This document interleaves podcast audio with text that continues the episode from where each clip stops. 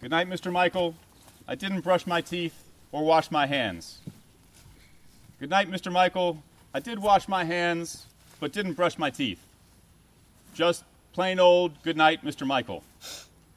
Last night's handshake line was a wonderful example of today's chapel topic truth and honesty. When people came through the line last night, I could see most of you struggling with the normal habit of what to say and then flicking back to actually being honest about what we did last night, which was just wonderful as people came through. We all face questions of honesty every day, our whole lives. Will I tell the truth to others? Will I tell the truth to myself? These are big questions, and we get to practice our answers to those big questions in many small ways during our time at camp. Here is the place to practice. What are the small situations here where it is easy or tempting to be dishonest? The Tristan, wall, the wall ball court. the wall ball court. Ian, Um, uh, men's hall. Mem Hall. Where in Mem Hall? Like getting food dessert. Getting food. Do we haven't? Do we have we got enough desserts? Anthony, Uh, tennis match. tennis match. Was the shot in? Was the shot out? Just talking to your friends. Just talking to your friends. Am I being honest in my conversations? Benno. Yeah, did I, am I being honest if I lost points? If I didn't lose points? William? Basketball court. Was that a foul? Was that not a foul? Emmett? The Mary Lamb. What about the Mary Lamb, Emmett? Running down. Did you run down? Did you not run down? There's lots and lots of these every single day. Tristan, you started with the wall ball court, what some people would call the moral epicenter of Camp Pasquaney. 143, skimmers no dink, no backslip on serve, first round betwixt, director, director alum. With the wall ball court, there's a lot of truth in that. On the wall ball court, every day, we see people exercise small acts of integrity by quietly stepping off the court when they get out. They're honest about the shot, even if it's a close game and a heated round. We also occasionally see someone who always is- insists the shot went his way, even when everyone else is sure the shot did not. In those situations, whether it's the Mary Lamb, whether it's a tennis match, any of these things, why can it be so tempting to lie? William? Um, it, makes, uh, it kind of just makes you feel like something makes you feel better. Makes you feel better, especially right in that moment. Hatcher. Uh, makes you feel better. better. Makes you seem better to other people. Maybe I don't, you know, I don't want to admit that. Jonathan. That could help you trying to win the game. Can help you try to win the game. If, if I don't call this foul, you know, we're up one. Great. Sometimes it's the easier answer. Sometimes it's just easier. Ned, I can get more candy. I can get more candy. Hunter, It can make stuff go your way. can make stuff go my way. Bixby, You might want to just play more. I just want to stay in the game. Rob, You might be able to get away with it. I can get away with it, right?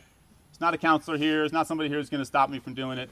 Olivier, I don't really have to deal with the consequences, or I don't really mind the consequences, right? People think I got out, I didn't, I'm still in the game. They can think whatever they want. There's always a benefit to lying. Always, or we wouldn't do it. And often that benefit comes immediately, and it is easy to see. I lie, I stay in the game. I lie, maybe I win the game. There's always, always a benefit to doing it. But there is also always, always a cost to lying. And that cost can sometimes be harder to see in the short term, but it can be significant in the long term. What do we lose when we lie? Gavin. People's trust. We lose people's trust. Jonathan. The ability to challenge yourself. The ability to challenge ourselves. Jackson. Honor. We lose our honor. Let's see. Who am I calling? Uh, go ahead. Rafe. Doesn't feel right if you win. Doesn't really feel right if I win. Wills. People's respect. Bennett.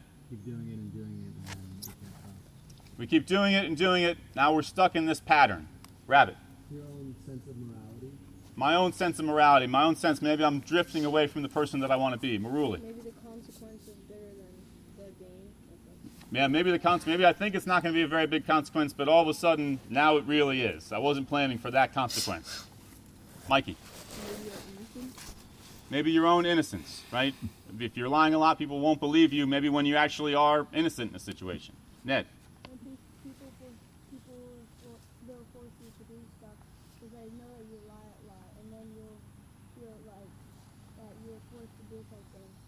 They'll force you to do it because they think that you lie, right? They're not even going to listen to what you say anymore. William. Uh, you feel guilty and you lose some of your self-respect. You lose some of your own respect, your own self. Jean. You might have to lie again. You might have to lie again, right? Pip. The sense of being a trustworthy community. The sense of the impact on the community, right? Um, those are all great, great responses. Being honest with others begins with being honest with ourselves. Being honest with ourselves can sometimes feel like one of the scariest things we have to do. It can feel scary to admit to ourselves things that we wish just weren't the case. I'm not great at foot shots on the wall ball court yet. I really need to practice my swimming. I really need to get into better shape if I want to be on the long walk. I need to figure out a better way to make friends than what I'm doing right now. We can put up so much armor to protect ourselves from comments from other people that we're afraid of that we can lose sight of our own reflection.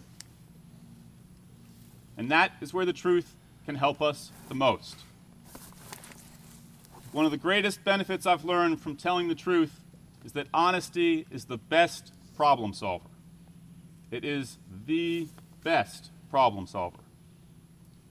When we lie to ourselves or others, we lose our ability to see problems clearly and then to fix them. We lose our sight. If I lie in wall ball, I don't actually learn how to get better. If I'm honest and ask, ask for advice on how to hit a foot shot, and parenthetically, mine is improving, so beware if you're behind me in line. If I ask for advice, I will get better. If I'm not honest about what I need to improve in, whether that's taking care of my bunk, getting in better shape, doing the right thing when no one is looking, if I'm not honest about those things, I can't begin to get better at them. If I lie to fit in, I don't actually learn how to make friends or build relationships accidentally with people who won't bring out my best. When I'm honest, true friends will find you like a magnet. It takes honesty to see the chessboard of our lives and to figure out the next right move. We also shed so much stress by being honest. Telling a lie and keeping it going is really hard work. And it takes so much energy to keep track of the tangled web we weave when first we practice to deceive. And I'd add, even when you get better at practicing it. Instead of being yourself, you have to play a character. And memorizing those lines every day has a high price to your mind and to your heart. Mark Twain once wrote If you tell the truth, you don't have to remember anything. Because the truth is the truth. Honesty and seeking the truth with courage and clarity is something we can all learn. We can all learn to be more honest, more inwardly honest with ourselves, more outwardly honest with others. This is a great place to practice that virtue. It is a great place. And we need that practice. We need that practice because tests of our honesty will come, and they only will become more difficult. What advice can we give ourselves and each other? What helps us in, a, in that moment when we're tempted to lie? What's good advice for ourselves then? Xander. It's Not worth it. It's not worth it. Just going to step off the court. Maybe I lose this tennis match. It's just not worth it. Chris? Consequences. What do you mean consequences? Tell me a little more about that. Like if someone finds out you're lying or like something happens and you find out the truth. Yeah. Think about think about those consequences, right? And even maybe some of the ones that we might think are bigger than we might anticipate. Ben. It'll be worth it in the long run. Isaac. I'm better than this. I'm better than this. Mikey. The guilt. The guilt. I don't I don't want this guilt. I just don't need it. Oh, who am I saying? Sebi. This isn't who I want to be. I've got a choice right now. Ned, I don't want to be involved in bad influence. I don't want to be involved or a bad influence. Hatcher,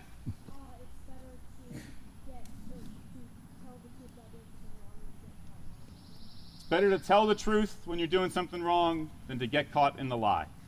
Bima, this is going to come back to bite me. Raise your hand if you've ever been in a situation where you did something wrong and lied about it, and the situation only got worse. Okay. Sorry, was there another? Okay. Olivier? Helps build my reputation, right? If I'm honest, if I did something wrong, or if I'm honest and I do the right thing in the moment, other people will see it. These are all great suggestions. A few others I'd add or reiterate. Think about the camp motto stop and think. If you're in that moment, you feel pressured to say something that's not true, take a breath. Stop and think. Remember the phrase that we say here sow a thought, reap an, reap an act, sow an act, reap a habit, sow a habit, reap a character, sow a character, reap a destiny. When honesty is a thought, it can become an act, it can become a habit, it becomes part of who you are, your character, and your character develops into your destiny. Third, ask a friend for advice. My closest friends are people who help me to see the truth when I'm struggling to find it myself. Fourth, listen. If searching for the truth is like stumbling around in the dark, listening is your flashlight.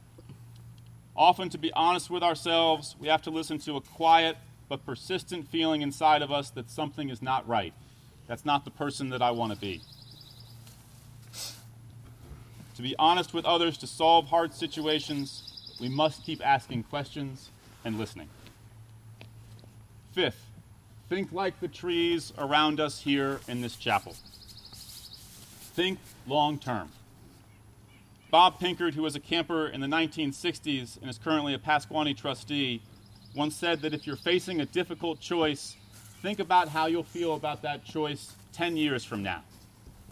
That thought exercise removes the immediacy, the pressure of now, and helps you see something a little bit long term that can give you some relief to make the right decision. Lastly, practice forgiveness. Try as we might, we all make mistakes in this area. If you make a mistake, ask yourself, how can I set this right? Everybody respects somebody who admits a wrong decision or a wrong action, works to make amends, and learns from that mistake. Stop and think, sow, habit, sow acts and habits, ask for advice from friends, listen, think long term, forgive.